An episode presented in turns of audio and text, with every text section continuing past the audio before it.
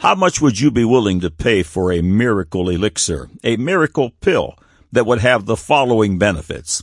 Increased mental acuity, heal your mind, generate a sense of well-being and purpose, place you in control of your circumstances, the mending of your body, extend your life by 11%, not just life, but quality life, ensure that all circumstances are working for your good, deliver everlasting, youthful life where there are no more tears, death, sorrow, crying, or pain.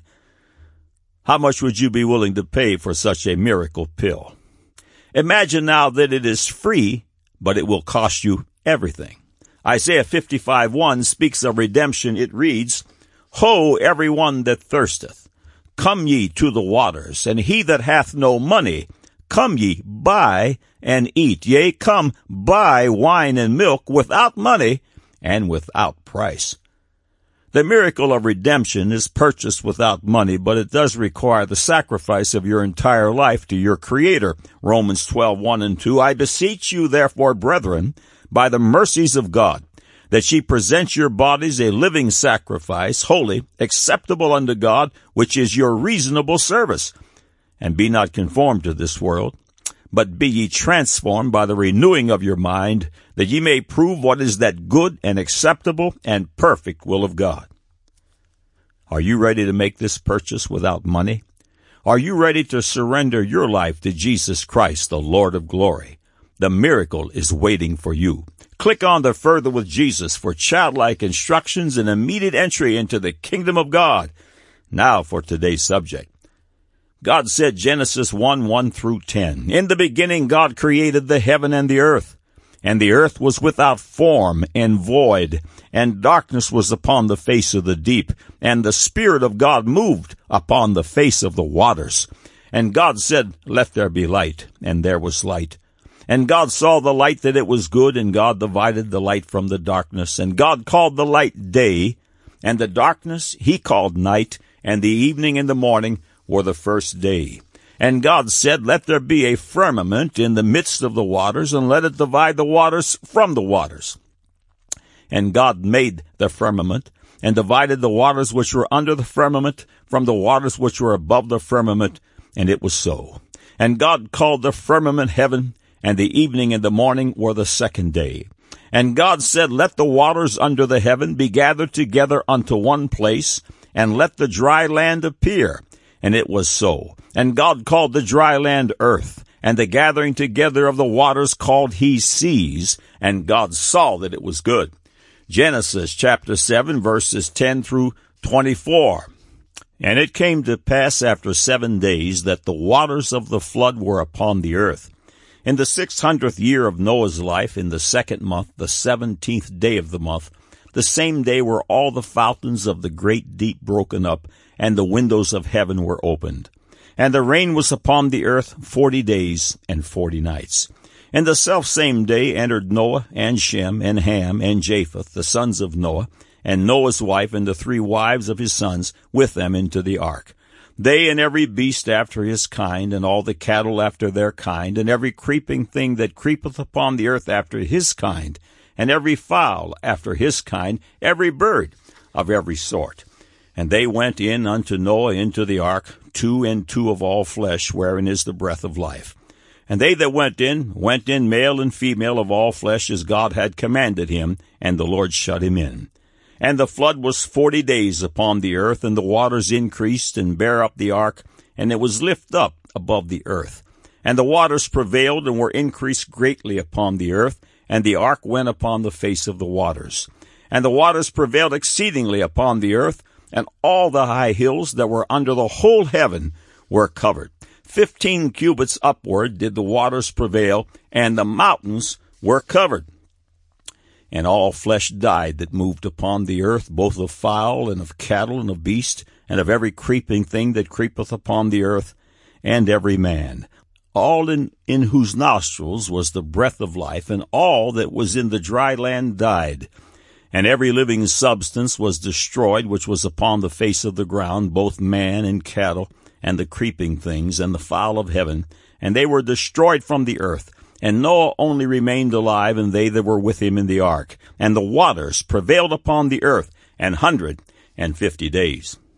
Man said, it was Charles Darwin's position that as science grew in knowledge, God would be proven irrelevant. Now the record. This is God Said, Man Said feature article 538. These features are archived on this website in text and streaming audio. They're here to certify the absolute inerrancy of the majority text authorized King James Version of the Bible. Every Thursday Eve, God willing, they grow by one. Welcome to God Said, Man Said. We are pleased that you have come. Keep in mind that your faith is the currency of the kingdom of God. Your faith is the most valuable thing you possess. Protecting it and growing it is central to the believer's earthly purpose and eternal life itself. It is pivotal to our initial salvation and to all growth and development in Christ. Concerning faith, Romans 10, 6 through 11 reads, But the righteousness which is of faith speaketh on this wise. Say not in thine heart, Who shall ascend into heaven? That is to bring up Christ down from above. Or who shall descend into the deep? That is to bring up Christ again from the dead. But what saith it? The word is nigh thee, even in thy mouth and in thine heart. That is the word of faith which we preach. That if thou shalt confess with thy mouth the Lord Jesus, and shalt believe in thine heart that God hath raised him from the dead, thou shalt be saved. For with the heart man believeth unto righteousness, and with the mouth confession is made unto salvation. For the scripture saith, Whosoever believeth on him shall not be ashamed. Hebrews chapter 11, 1 defines faith. Now faith is the substance of things hoped for, the evidence of things not seen. What a marvelous declaration. Growing rich in faith follows a simple formula. Two passages in particular that deal with faith building are Jude 1, 20 and 21 and Romans 10, 17. The pa- uh, passage from Jude reads, but ye beloved, building up yourselves on your most holy faith, praying in the Holy Ghost, keep yourselves in the love of God, looking for the mercy of our Lord Jesus Christ unto eternal life.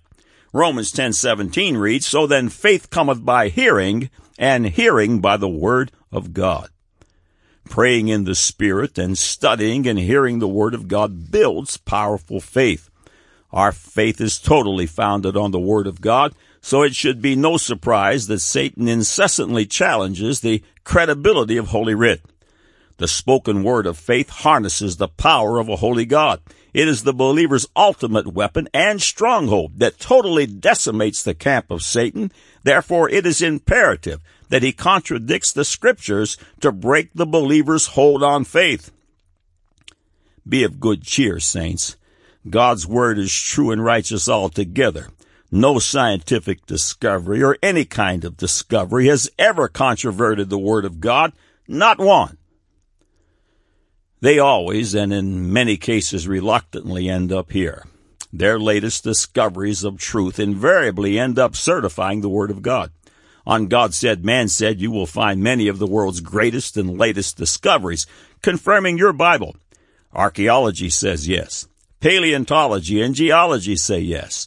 Ancient third party non biblical history and the world's societal records say yes. Microbiology and medicine say yes. Prophecy and the record of man's disobedience say yes. God said, man said delights in pointing out that modern academia's greatest insights were proclaimed in God's Word thousands of years ago, and so it is in the issue of global water.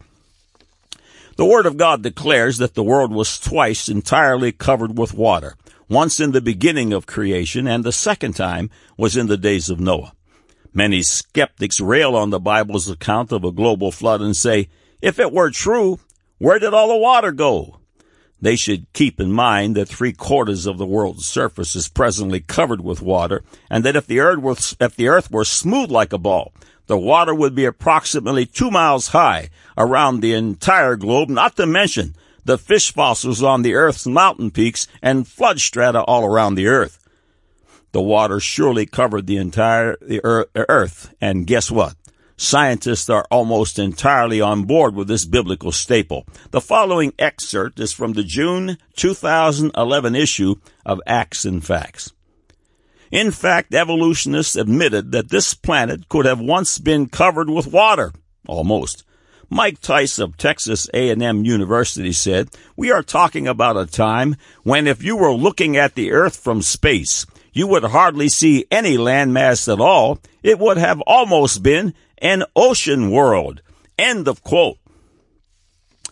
God said the whole world was twice entirely covered with water, and of course it's true.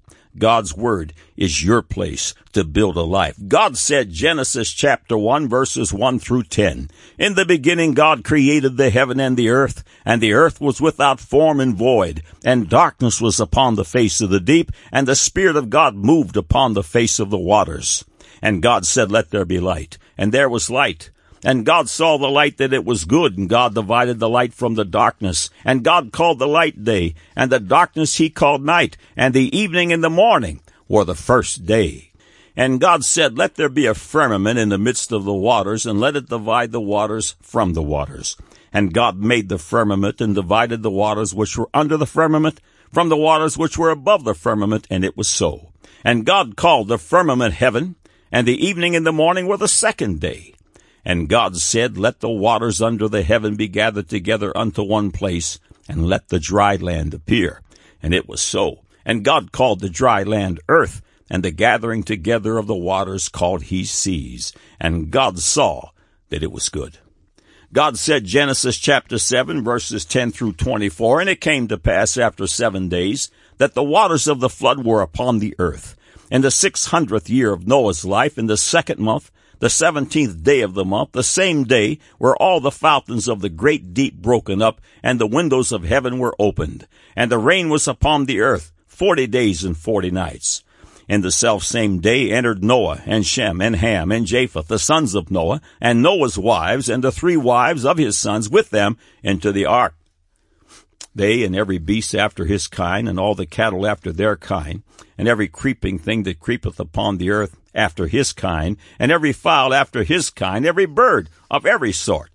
And they went in unto Noah into the ark, two and two of all flesh, wherein is the breath of life. And they that went in went in, male and female of all flesh, as God had commanded him, and the Lord shut him in. And the flood was forty days upon the earth, and the waters increased and bare up the ark, and it was lift up above the earth. And the waters prevailed, and were increased greatly upon the earth, and the ark went upon the face of the waters. And the waters prevailed exceedingly upon the earth, and all the high hills that were under the whole heaven were covered. Fifteen cubits upward did the waters prevail, and the mountains were covered. And all flesh died that moved upon the earth, both of fowl, and of cattle, and of beast, and of every creeping thing that creepeth upon the earth, and every man, all in whose nostrils were the breath of life, of all that was in the dry land, died. And every living substance was destroyed which was upon the face of the ground, both man and cattle, and the creeping things, and the fowl of the heaven, and they were destroyed from the earth, and Noah only remained alive, and they that were with him in the ark. And the waters prevailed upon the earth an hundred and fifty days. Man said it was Charles Darwin's position that as science grew in knowledge, God would be proven irrelevant. Now you have the record.